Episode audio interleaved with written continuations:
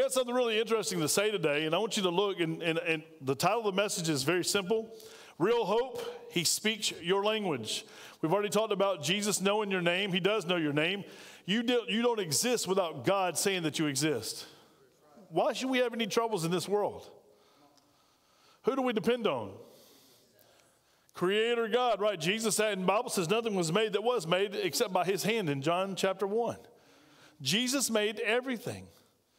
He said, Well, I, I never heard that. Well, you've never read John chapter 1. Nothing was made that was made unless he made it. That's what the scripture says. He was in the beginning with God, right? He was with God and he was God. Your friends who call themselves in Kingdom Hall, I can't call them Jehovah Witnesses anymore because Adrian said that's what we are. We're Jehovah's Witnesses, aren't we? Jehovah's our God. They can't have the title. They're just Kingdom Hall people. But they'll change it to in the beginning was the Word, the Word was with God, and the Word was little g, small a God. They don't believe that Jesus is the Son of God. They don't believe Jesus is God. We're, we're here today to tell you listen, the Word teaches very clearly there is a Father, Son, Holy Spirit. You say, well, I don't fully understand that. Well, join the crowd. Neither do I. But I believe it because the Word teaches it. And the, Jesus said, I must go away so that the Father will send the Comforter. I'll ask Him to send the Comforter to you. And today, you and I have the ability to worship Him and praise Him, not just because we have a voice, because any lost people could say the same thing we say. They can say hallelujah and praise the Lord, not knowing what they're doing. Some of you might be that situation. Say, this is just fun. But those of us that are redeemed, we know because we have a personal connection. God's changed our life through the power of Jesus Christ, through the power of the Holy Spirit. Jesus went away back to heaven, sitting at the right hand of the Father, and He sent the Comforter here to live in us and around us, the Bible says. You walk with the Holy Spirit daily. I walk with Him. Paul, if we could get this picture, say, Oh, I wish I could be more like Paul. Would you like to be beaten to death, stoned to death? Would you like to be embarrassed, made fun of, mocked by your own people, by your own family, anybody in? We have no mention of his father or his mother. Either they've passed away or they have disowned him because of the gospel of Jesus Christ. Paul said, Everything I've accomplished to this point, I count it as nothing. And many of us are so, we find our jobs prestigious. I've worked for years to get where I am today. I've earned what I have today. And can I just tell you, good job on working hard, but there's somebody who gave you the ability. His name's God. Someone gave you the air to breathe, the ability to get up in the morning, the house that you live in, the car that you drive, the clothes that you wear, the breath that you breathe. That comes from God. You do nothing on your own except God allows it today. He said, What about terrible things in life? Yeah, well, God's got to allow it because there's nothing can happen. Go back and read the book of Job. Satan, when he wants to do evil, has to get God's permission. So therefore, the devil is God's devil. You say, Well, God has a devil? Well, he created him as an angel of light, Lucifer. He chose to sin. But even every time that he actually tries to do something evil, he means it for evil, but what does God do? He turns it for good. You say, well, how can that be? Explain the cross. Jesus was crucified, the Savior was crucified. And we thought the days, even his disciples, Peter said, I'm going back fishing. It's all over. But this was the plan of God. Satan thought he was doing his bidding, he thought he was doing his own things. He didn't realize he was actually working right in the very hand of holy God. So, Acts chapter 26, I want you to see Paul stands strong before King Agrippa. And last week, if you were with us, and if you're a guest with us this week, I, we would love to have your Connect card. Please, some of you do a very good job of turning those in, leaving them in your seats, but connect with us so that we can actually connect with you. And we'll, we won't bother you. We'll send you an email saying if you have questions, let us respond to it. And sometimes we fail, sometimes we do a good job, and sometimes we're somewhere in between. We want to connect with you and actually say, listen, is there something we can pray about? We put a prayer sheet out each week. Is there something we can connect with you about? We want to do that. So fill that out. It's in the back of the seat or there on your bulletin. Tear that off. Everybody go ahead and tear them off right now, even if you don't want it. Tear it off and, and let us have a record of your attendance today because it's important for us to minister to you. And there's no way for us to do it standing up here. I can't see behind the pews. I can see your face. I see when you go to sleep. And I see when you're on your phone or tablet, your face turns blue. There's this like blue hue that comes over your face. I see who's playing video games. Uh, but I can't see those papers. So I want to encourage you to take notes and get into what God's word says to you today. This is not just about the Apostle Paul. Scripture was written for our edification. Let's read together Acts 26, beginning in verse 1. It, well, sorry, I got to, for those who were not here last week, go back to Acts 25, verse 22. Then, this is Agrippa. King Agrippa said to Festus, I would also like to hear this man myself. Tomorrow, he said, you shall hear him. So the next day, when Agrippa, King Agrippa and Bernice had come with great pomp, I would say pomp and circumstance, and had entered the auditorium. This is not a courtroom. Now they've made a show out of this thing. Entered the auditorium with the commanders and the prominent men of the city. At Festus' command, Paul was brought in. So you see the audience there is before Paul. He's no longer in a court of appeals or anywhere like that. He's in an auditorium like this, and all the VIPs of the city have come in because the king's in town, the little king. The governor's in town, right? The governor has called an order of all the commanders. So the army leaders are there. We've got the political, we have the military, we have everyone there. The dignitaries are in hearing because King Agrippa's there. King Agrippa's got all his best, if you will, costumes on, his, his trappings of a king. He and his wife, who is also family member, uh, they're in sin. And we know Festus last week, the governor is in sin. Uh, he has uh, someone else's wife, is not his wife, and Paul preached about righteousness. Festus gets mad and dismisses Paul, but he keeps calling him back. For two years, he visits, or Felix visits, and Festus comes in, and he wants actually don't want to hear what Paul has to say. None of these men want to hear because they don't want to change their sinful nature. Did y'all know that's the same true for us today? Don't matter what your title, don't matter what your job is, don't matter your age, uh, we want to be with each other. Hey, I like it. Let's go eat food at church. It's fun to eat together. Hey, uh, let's go out, hang out. Let's go bowling. Let's do some stuff together. But we get down to uh, the very nitty gritty, if you will, of the scriptures and says, listen, you're living in a sinful lifestyle. You must be born again and turn away from your sin. That offends us. We, we're ready to break company then. I can't believe that pastor said that. I can't believe they said songs about that. Every time if a pastor's true, he's going to read it from the Word of God. And when God puts his finger on your sin, listen, you better know that he already knows your name and he already knows your sin. And he wants you to do business with him and take care of your sin. Some of you, your sin is you've never received Jesus Christ as your Lord and Savior. You're afraid to do so because you think everybody around you thinks you're a Christian, therefore you'll be embarrassed. Would you rather be embarrassed and go to heaven or not be embarrassed and go to hell? if you choose hell, you're a fool. Put yourself out there because who are you putting yourself out there before? Me and, and these people? No, you're putting yourself out there before the holy God. God, I trust what you say in your word. I trust that you say sinners must be born again. I trust what you told Nicodemus in John chapter 3. I trust it. And I trust you. This is where Paul is speaking before the auditorium. They think they're going to embarrass Paul. Paul has all these degrees. Paul's learned. He even tells a little bit of his backstory. Then he tells about his conversion. And then he tells about Jesus. And this is what you should do as well. Our story, many of you, when you share your testimony, if you were on alcohol or drugs or whatever it might be, we like to stay like we love that life more than we love today. We spend hours back there telling about that part of our life. And then we talk about our salvation experience at a revival service. And then we talk about Jesus doing some things for about 10 minutes and we're done. Don't dwell on the past because the past is gone. It's water under the bridge. Celebrate when Jesus changed your life and celebrate what he's doing today. Today is what matters, right? You're, if you're converted, if you're redeemed, today is what matters. And Paul standing before this king, before this governor, before all these VIPs, all the important people in town, these are the who's who standing before them.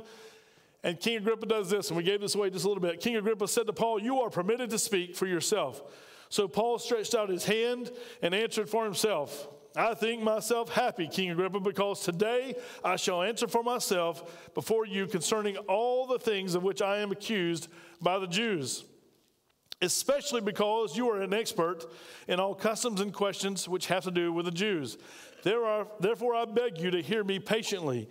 Paul didn't give a lot of niceties, he went right to the message. He, I know that you know the things of the Jews, the customs of the Jews. Agrippa did. If you go back and study a little bit about Agrippa, he was very, very much uh, into the Jewish customs.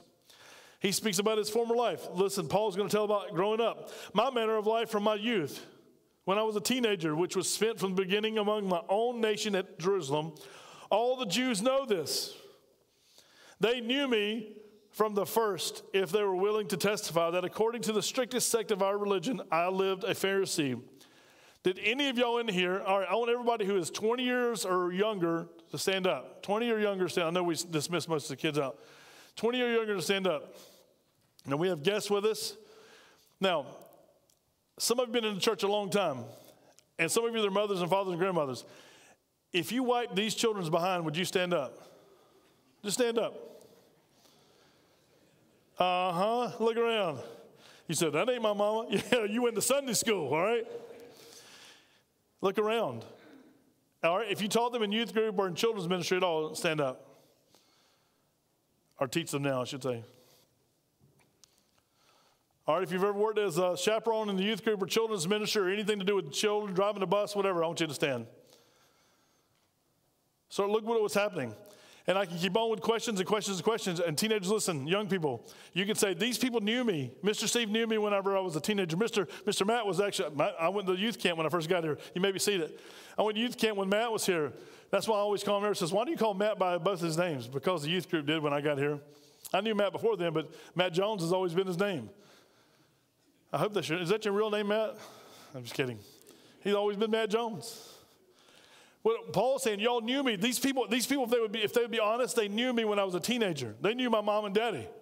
Uh, I was raised in there, if you will, their Sunday school, and then I, I went through my got my further my education, and I became I lived as a strict, the strictest sect of our religion. I was a Pharisee, and now I stand in him, verse six, and judge for the hope. Here's what his judgment's for. Here's what he's accused of. I stand for the hope of the promise made by God to our fathers. To this promise, our 12 tribes, earnestly serving God night and day, hope to attain. For this hope's sake, King Agrippa, I am accused by the Jews. Why should it be thought incredible by you that God raises people from the dead? Remember, the Pharisees believed God raised people from the dead. The Sadducees did not believe. Indeed, verse 9, I myself thought I might I must do many things contrary to the name of Jesus of Nazareth. This I also did in Jerusalem, and many of the saints I shut up in prison, having received authority from the chief priest. And when they were put to death, I cast my vote against them. And I punished them often in every synagogue and compelled them to blaspheme. And being exceedingly enraged against them, I persecuted them even to foreign cities. I was aggressive against the name of Jesus, is what Paul is saying. I hated the church of God. I hated God. Uh, well, I hated Jesus. But he did it in the name of God. Verse 12, while this occupied, while thus occupied, as I journeyed to Damascus, with the authority and the commission from the chief priest, at midday, O king, along the road, I saw a light from heaven, brighter than the sun, shining around me and those who journeyed with me. And when we all had fallen to the ground, I heard a voice speaking to me, saying in the Hebrew language, Saul, Saul, why are you persecuting me? It is hard for you to kick against the goads or the pricks. It would be a pointy steel rod or a rock of some type where the oxen would kick and it would cause them pain. Why are you kicking against me? Why are you causing yourself pain? Verse 15. So I said, Who are you, Lord? And he said, I am Jesus whom you are persecuting. But rise and stand on your feet, for I have appeared to you for this purpose to make you a minister and a witness both of the things which you have seen and of the things which I will yet reveal to you. I will deliver you from the Jewish people as well as from the Gentiles to whom I now send you to open their eyes in order to turn them from darkness to light and from the power of Satan to the power of God, they may receive forgiveness of sins and an inheritance among those who are sanctified by faith in me. That's me and you. If you're a Christian today, listen, I'm part of the inheritance. I have the hope of faith. Listen, I can't wait to see Jesus face to face. How about you? All right, listen, let's keep going. Now he's going to talk about that's me before Christ. That's me meeting Christ. And let me tell you a little bit after Christ. Here, 19, therefore, King Agrippa, I was not disobedient to the heavenly vision, but declared first to those in Damascus and in Jerusalem and throughout all the region of Judea, and then to the Gentiles that they should repent. This is for you and me today, too. Repent means turn away from your sins. If you're going this way, you're sinning with the world. He says, turn and repent. Turn your back on those sins, as no matter how hard it is, turn your back to it.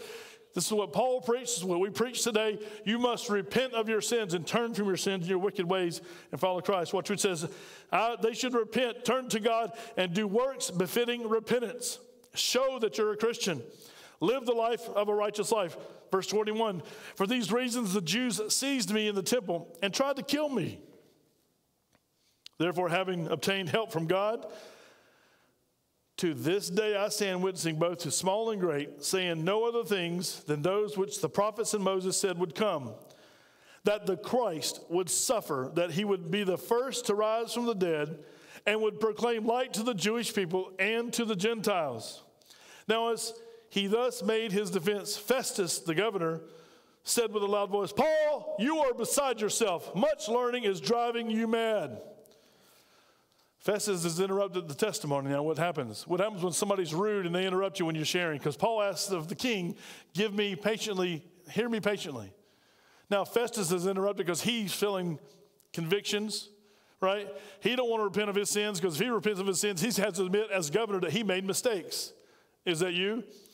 Dad, grandma, grandpa, aunt, uncle, friend, Sunday school teacher? If you repent of your sins openly, that means you have to turn and say, listen, I was not 100% right with God.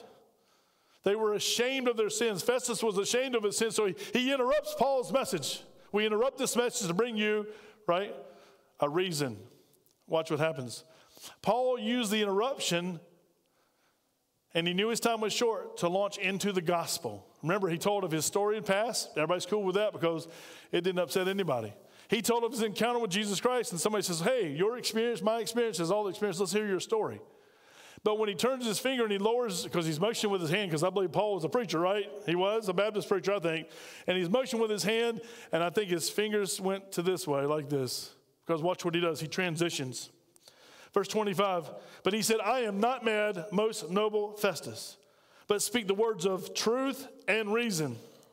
For the king before whom I also speak freely, knows these things. For I am, not, I am convinced that none of these things escape his attention, since this thing was not done in a corner, meaning not done privately. King Agrippa, do you believe the prophets? How about y'all today? Do you believe the prophets, what the prophets said? Some people say, I believe all that the prophets said. And I'd say, What did the prophet say? Oh, I don't know. You don't believe what the prophets say if you don't read the words what the prophet said. Amen? And most of it's a prophecy for Jerusalem, for the people of Israel. Don't, all of them don't apply to us today. But some of them do. There's some futuristic uh, prophecies that are coming. And if I said in church, in a Baptist church, do y'all believe the prophecies of God? We would say yes. And I'd say, what are they? I don't know. We can't believe something we have never read or experienced. Is that true? I mean, if you go back and say you believe it and you've never read it, you don't believe it. It's a lie. That's we should check ourselves for daily Bible reading. We must, you say, well, I don't have time to read my Bible. I would encourage you to take time. And if your job causes you where you can't read the Bible, I would pray that God would let you lose your job. Wouldn't you rather lose your job and read the Bible than you had and not have any time? You say, that's, that's fanatic. Oh, yeah, I'm a crazy fanatic for Jesus. You say, well, you're a preacher, you get paid to read the Bible. That's true, but I have a busy week. But I'll, I'll step down and go do something else as long as I can read the Bible, right? If I can't read my Bible. If I'm busy doing church work, and there's a lot of preachers doing church work today, they're chasing after the bride of Christ instead of the bride of their life. Y'all know what I mean?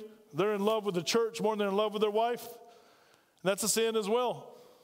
We must come to the very place as Christians that we say, listen, God first, seek you first the kingdom of God and his righteousness, he says, and all the things that you have need of will, will be added to you. Everybody needs rain. Did it rain on the wicked and the righteous yesterday? Yeah, whose, whose house did, did everybody get rain? Raise your hand. Some of you are wicked, some of you are righteous, right? Some Somewhat. It rained on your house. It rained yesterday. And we praise God for the rain. He says it even in the word. In Matthew, he lets it rain. In Matthew chapter 5, I let it sunshine and rain on the righteous and the wicked. Watch what Paul says. He's going to speak freely. King Agrippa, do you believe the prophets? I know that you do believe because he had read the prophets. Paul knew that he, he was a man who studied the culture. Verse 28 Then Agrippa said to Paul, You almost persuade me to become a Christian. What a terrible, terrible word. And Paul said, I would that God, not only you, but also of these VIPs who hear me today, might become almost and altogether such as I am, except for these chains. When he had said this, these things, the king stood up, as well as the governor and Bernice and those who sat with him. And when they had gone aside, they talked among themselves, saying, This man is doing nothing deserving of death or chains. Then Agrippa said to Festus, This man might have been set free if he had not appeal, appealed to Caesar. They said, There's nothing. These guys, these Jews are making up this stuff. We understand this. Agrippa knew the culture. He said, There's nothing can you imagine today if, if we get hauled into court and someone says, Yeah, he got arrested, and the police captain says, the governor or the judge says, What did he get arrested for? I don't, I don't know. They just said he did something wrong. And then the court date shows up. We go to court before a judge, and what are you accused of? There's no prosecuting attorney, there's no witnesses, there's people making up some stuff, say, Hey, we heard some stuff. But there's no way there to actually pass judgment because there's no way there to prosecute. There's no way there to witness against the person. This is where Paul is. Paul is standing in an auditorium being accused of all these false allegations, and there's nobody there to prosecute him. The people, original people who accused him aren't there. It's all secondary information. There is no reason for even a court hearing. There's nothing. And that's what Festus said. I don't have anything to send him to Caesar on. Listen, King Agrippa, if you will listen to what he says and tell me what charges I need to write up, because I need to write something up to send him up. I can't just send him to Caesar with no, no I mean, he's on vacation. I'm just going to send him to Rome for vacation on taxpayer dollars. I want you to look at your notes if you would transition just a minute with me. Paul beautifully described his life before putting his faith in Jesus Christ. In his story, he shares how he met Jesus and how Jesus changed his life forever. He openly and honestly shared his life experience to anyone who would listen. He had a story to tell. This was his story. Let me ask you today as you take those notes are you open and honest with other people? These are lost people. He's sitting in a crowd of people who's like gives him the thumbs down. Many in here wanting to be guilty, many wanting for entertainment. But have you openly and honestly talked about your faith? Is your faith real? Is your faith a biblical faith, not just something that you said, well, I'm part of that too. I'm a Christian too. I've been in church my whole life. So has dust. So have bugs and spiders. They're not Christians. Isn't that true? Coming to church does not save you. Riding the church bus does not save you. Coming to every revival service does not save you. Going to Christian concerts does not save you. What saves you is you getting before the Lord one on one with God. He's already preached what you must do. You must be born again. You must repent of your sins. He's already paid the price on Calvary, on the cross. He's already died. He's already been buried, and he's already been rose again the third day, just as he said. It's you, it's your responsibility to put your faith and your trust in him. What are you waiting for? He says you must be born again. If the one who created you says you must be born again and receive him as your personal Lord and Savior, do you think you ought to do it? Do you think you must do it? I am the way, the truth, and the life. No one comes to the Father except through me. That is a quote from Jesus Christ himself. That is a quote from God who says, I listen, I've done everything for you. What happens when parents give children everything they want when they cry for it? What is it? When they just they just we call it being spoiled. What happens to those children? They turn into these kind of characters. What do we call them? Brats, spoiled brats. They have everything that they possibly could want. They cry to dad, mom, my friend has this and my friend has this and I don't have this and you aren't good parents and you always, and people just shelling out money trying to make their children happy. Some of y'all do it here in church. I can tell by the way your children act. They got a, a thousand dollar phone walking around with it. How'd you pay for that? Oh, my gift, my mom did. Some of them are driving new trucks and nice cars, and some are driving nicer than parents. Matter of fact, I was told in town all these kids with the, with the southern squat trucks, those stupid looking trucks with the back end squatted down loud, as mess looking dumb as a rock, ruining their transmission and motors, by the way, just for the record, all the transmission fluids going to the back. I've heard of parents in town taking mortgages, second mortgages on their homes, just so their children can have a truck like all the other boys in town. Something's wrong with you if that's you. And if you're watching by Facebook and YouTube, something's wrong with you. Y'all, listen, it's okay to give your children things. It's okay to actually come into the place and, and have really nice things. But it's not okay when you come to the place and put everything that's things before the Lord Jesus Christ. If we ask your children, hey, what does your parents, what do your dad, what does your dad love the most? And if it's not Jesus, something's wrong. If it's mama that's wrong. Wendy knows I love Jesus more than I love her. But if I love Jesus, I put her right next, right? And I love my children. And there's different things that we can say, what do we love? There's nice things in life that I'd like to have. I'll just wait. And if I die without them, guess what? I'm still going to die. Whether I had them or not. Adrian Rogers said sometimes we need to take our Warner and change the channel, right? Turn away from the things you want of this world and turn to the things of God. I want to actually be known when I get to heaven. Well done, thy good and faithful servant. Don't you want to hear that when you get to heaven? Don't you want to go to heaven? Paul is here preaching. Listen, he's, he's, uh, he's open and he's honest. Paul had everything as far as a human was concerned to lose. Everything. Great riches, nice things, the nice foods, the nice company, what would be deemed nice. Saul and Paul, and I put Saul slash Paul because he was Saul when all this happened, had malice for Jesus. And malice wasn't just anger. He was, he hated Jesus. He hated his disciples. He wanted to kill all of them. You got to give him credit. He was following his rules, his sect of the rules that, hey, this man's not following the Old Testament. He's saying he's God. I'm going to wipe him out. This reminds me today when I'm thinking about Paul, very much about the Muslim extremists. When they come and they cut people's heads off because they won't convert. There's Islamists that go in, you've read about it, it just happened last week. There was another Christian that was killed last week. He was shot to death on video just to make a point. But can I tell you, if I was a Muslim, I would be an extremist as well. Wouldn't you? He said, Well, not me, I would never even put myself in that situation. How about flip it? If you're a Christian, would you be an extremist? Would you love people even though they hate you? Would you love people even though they make fun of you? Our job is not to kill people. Our job is to love people, even when they're enemies. Love them. Family, love them. Somebody does you wrong, love them. We don't have a choice. Our job is to love them with extreme love, like Jesus did. But Paul, Saul had extreme malice for Jesus and his followers. Paul's anger against the church was so great, he traveled as a religious zealot from town to town, arrested and killed followers of the way. Who paid his salary? The religious people paid his salary. Go be a missionary, Paul, and go kill everybody. Saul. Jesus encountered Saul, Paul on the road to Damascus. It's not two people. He just changed his name from Saul to Paul.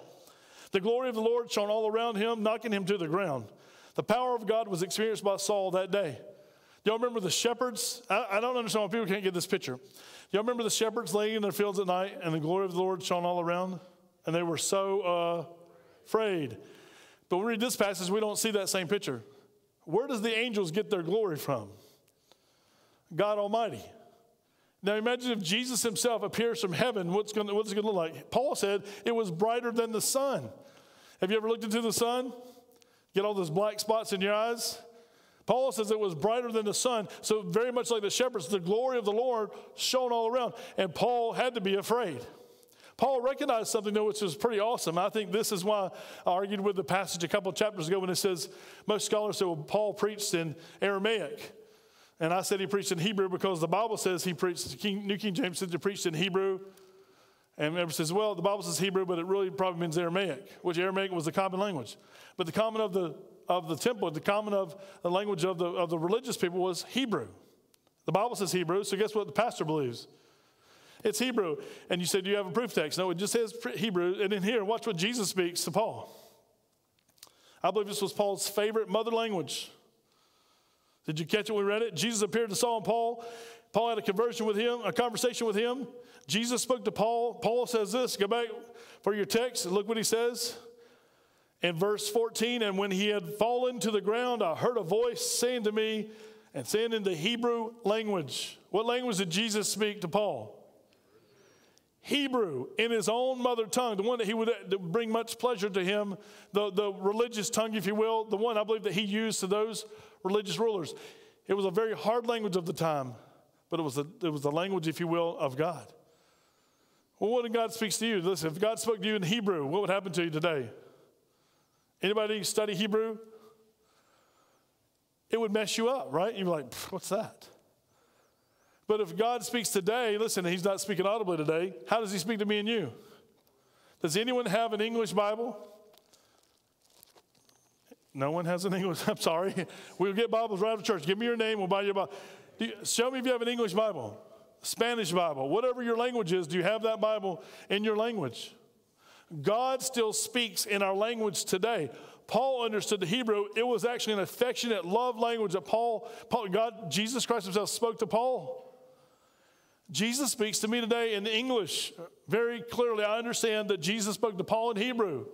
If Jesus spoke to me in Hebrew, I wouldn't understand what he said. Jesus always speaks with clarity. Put that down in your heart and in your notes. Jesus always speaks with clarity. You never misunderstand Jesus. So you say, what about all the crazy zealots? Well, they took one passage of scripture and wanted to fly by their pants, sit of their pants, and they wanted to do it their, their way. Sinful man can take any name and any religion and make it a false religion, right? And then go to the place and actually turn it for themselves. Go back to your notes and look at this. This was awesome. Jesus delivered to him, and I believe I put in your notes, and you say, Well, I don't see that in the scripture. Paul spoke back to Jesus in Hebrew. I'm waiting for one of y'all to come up after church and tell me, You don't say that. Well, how would you respond? If somebody speaks in English to you, how would you respond? All right, well, I know we have some Spanish speaking people in the, in the room today. If I say buenos dias, you would say what? Thank you, Angel. When is this? What am I saying? What is it? What, Angel, interpret that. What is that? When is this? Good morning. So if I turn my around and say the rest of you, good morning. You would say good morning, same way. The language that actually was spoken to, this is how Jesus spoke to Paul. Paul responds.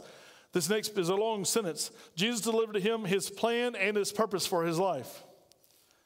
Do you think Paul is the only person that gets a plan and purpose for their life? Do you have a plan and a purpose for your life? Do you know what it is? How long must you live before you start investigating why are you here? God put you on the planet for a reason. And the reason is not to fulfill all your satisfying, hey, I want me, I want all the stuff for me, me, me, me. It's so that you might bring him glory. He wants you to receive Jesus Christ as his Lord and Savior, as your Lord and Savior. But then he wants you to fulfill your life by bringing him glory. Can you bring him glory in your workplace? I hope the answer is yes. If you work somewhere where it doesn't honor God, listen, quit your job. You say, Pastor, quit your job. If you work somewhere, if you do something, you produce a product of something you know absolutely is contrary to the Word of God, that's causing harm to other people. You say, What about guns? People get into all this crazy uh, conversation. But I want you to understand something God will meet your needs. He'll supply all you need according to His riches and glory, is what He says, because He's God. Watch what Paul does. He has a purpose for Paul's life. He was to become a follower of Jesus a minister of the gospel, a witness to the things of God, and he was to preach the word of God and trust God for protection.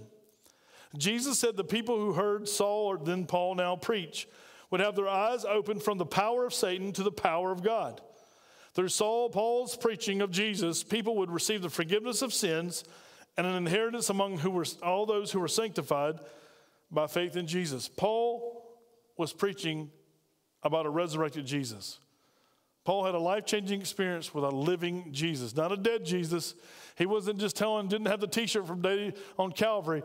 Picture of Golgotha. How many people do it today? Listen, we walk around with big chains hanging around our necks. We have big t shirts. We have tattoos. We try to, but this is a remembrance of Jesus and live like the devil. Paul had an encounter with the living Savior. And Paul walked and talked like Jesus was walking and talking with him because he remembered, listen, the word, I will never leave you nor forsake you. He knew Jesus was right there. Are we living that way today?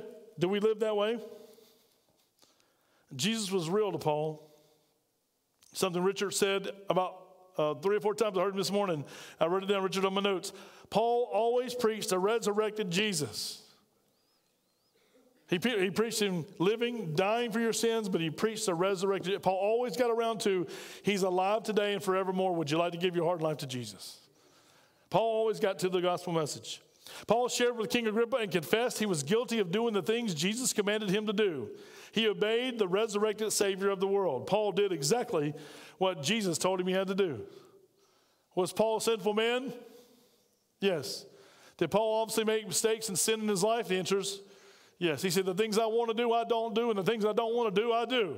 Oh, what wretched man I am. Paul was acknowledging his sin.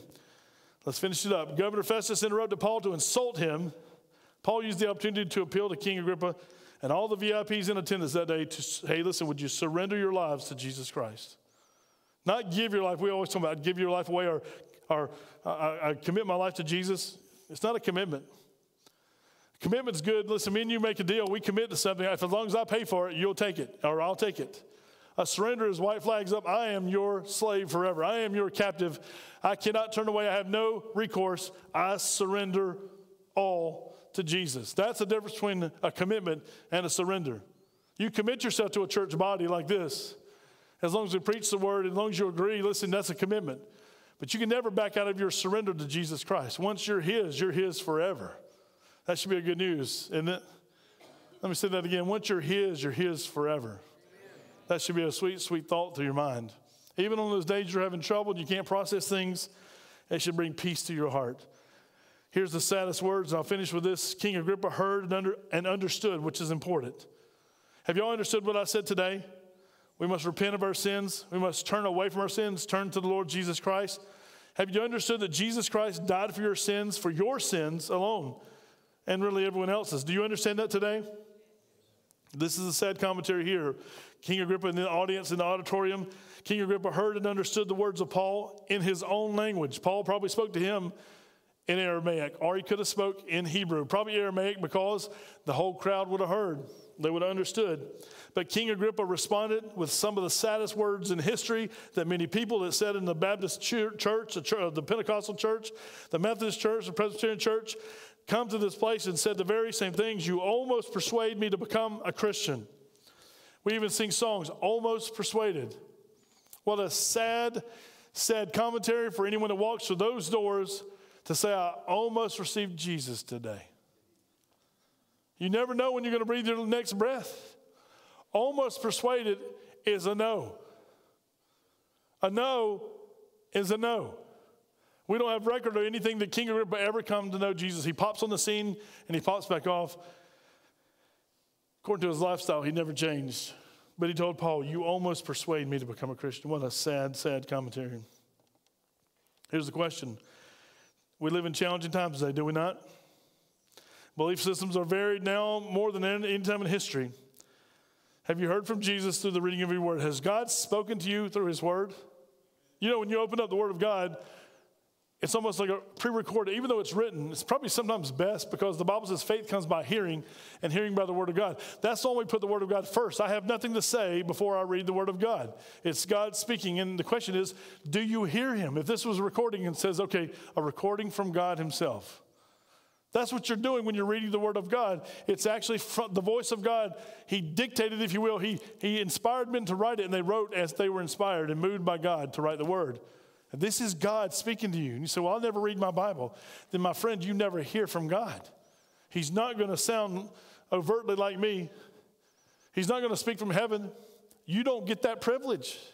You're just a little bitty human. You don't matter. Does that hurt your feelings? You don't matter. You're not that special. As a matter of fact, the old song you say, What a worm am I? Have y'all seen any worms? We were plowing the garden. Coach Smith picked up a grub worm this week in the school, and she ate the grub worm in front of all the kids. It was loaded too, if you know what I mean. Ugh. That sorry little worm, good for nothing besides processing the ground. That's who we are until we meet Jesus. And then he says, I'll pick you up out of the miry clay, right? I'll put you back on the pedestal. Listen, I'll take your ashes. Listen, I'm going to give you beauty because I'm a God who saves. And when he saves you, he says, You are no longer under the sin or curse of death. Listen, you're now child of the king. And child of the king looks really special, does he not? Does she not? And they have nice clothing, they have the nice things. Jesus loves you because the Bible tells us that he does. Jesus himself said this For God so loved the world that he gave his only begotten son. And by the way, Jesus was talking about Jesus. Did you know that in that passage? For God so loved the world that he gave his only begotten son, that whosoever believes in him shall not perish, but have what, church? It's a promise of God, everlasting life. Do you want everlasting life? And are you celebrating that you have it? Are you telling other people? Do your neighbors know that you have everlasting life? You say, well, they're difficult. That's life. You think it's difficult standing before these men who are making fun of them? Now, Paul, here's the question. Don't answer it out loud. Are you almost persuaded, like King Agrippa? You say, well, I know about Jesus, and I know I'm a sinner. I'm almost persuaded like King Agrippa. That's a terrible place to be. Because the Bible says today's the day of salvation. When you hear the word of God, respond to the word of God. Last thing is, are you sharing this message with a watching world? People are watching to see if it's real. They've been up and down through COVID. Everybody's sick of COVID. Everybody's sick of the government, how they're responding to COVID, how they're blaming. Everybody's blaming everyone. Martin told me this morning some, some rockets are firing in the Middle East this morning. Did y'all know that? And so there's things happening in the world. Does that scare anybody? Well, don't let it. I belong to Jesus Christ. Say they drop something ugly on us and we get cooked like a yesterday's potatoes, right? Absent from the body, Present with the Lord. Praise God. And listen, only the redeemed of the people of the Lord can say that. Only those who are confident in knowing that Jesus Christ has saved my soul can I be confident in walking day by day. How could Paul be so confident? He's not a king. He's never been a king. He's never been trained to be a king. He's never been a governor. But yet, in the presence of these men who we would say as society we respect or they're somebody, he stood boldly and says, Listen, you must be born again. You must be born again. I'm trying to tell you the truth. I can identify with your customs. I know what you're saying, but I'm telling you, I met Jesus, and Jesus changed my life, and I would that he would change your life if you would just simply give your heart and life to him. And Festus says, You're mad. You're crazy because you've learned too much stuff. Paul said, I'm not mad. I'm just passionate for Jesus Christ and I want you to be saved. I wish all of you would be saved like me. Except for these chains, I wish you were just like me. He wasn't talking about his personality, he's talking about his salvation. And that's the way you and I should feel today if my neighbor was like me. That might be why your neighbor's not saved. Christians today aren't living like Jesus. Because when I grew up in the church, I liked Jesus, but I didn't like the people who come to church on Sunday. Deacons meetings, business meetings, y'all been there, haven't you? I can't believe we're spending that money on this. We care about so much of the dumb stuff in life. Do we have to have carpet in the church? Do we have to have air conditioning? Some people say yes, some people say no. Let me ask you this Does it matter what color the carpet is? No, I don't care if it's pink polka dotted, it ain't gonna bother me once. I didn't come here for the carpet. I didn't come here for the raggedy coffee that we serve on Sunday morning, right? I didn't come here for the donuts. I didn't come here even just to socialize with church members. I come here to worship God, and in doing so, I get to fellowship with one another. What a sweet, sweet time we got. Church is an awesome thing. Listen, our backgrounds, if we told our jobs and what we used to be, what if we stood up this morning and told our before Christ stories? There'd be people moving away from me going, oh my word, I can't, oof. But today, because we're in the church of God today, we like, we just look around, everybody looks normal. We think everybody's got it together. We don't all have it together.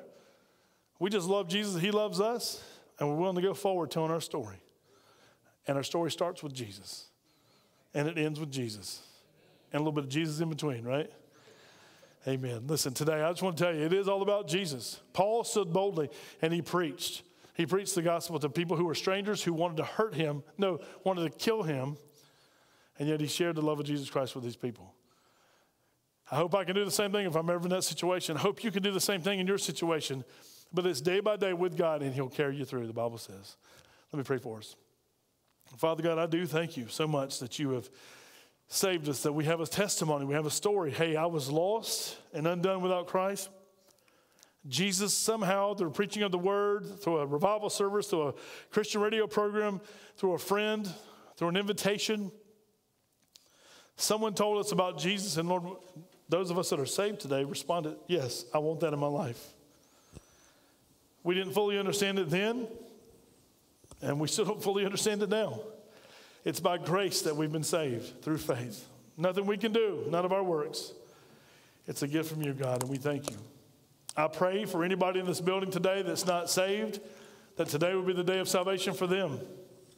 I pray for those that are saved if they haven't followed through believer's baptism, that today would be a day they would commit to being baptized publicly, making a profession of faith, saying, Watch me, hold me accountable to the standard of Christ living.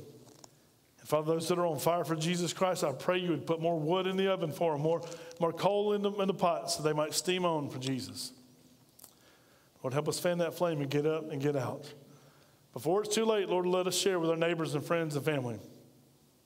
Help us, we pray, because we know that only you can. In Jesus' name we pray. Amen.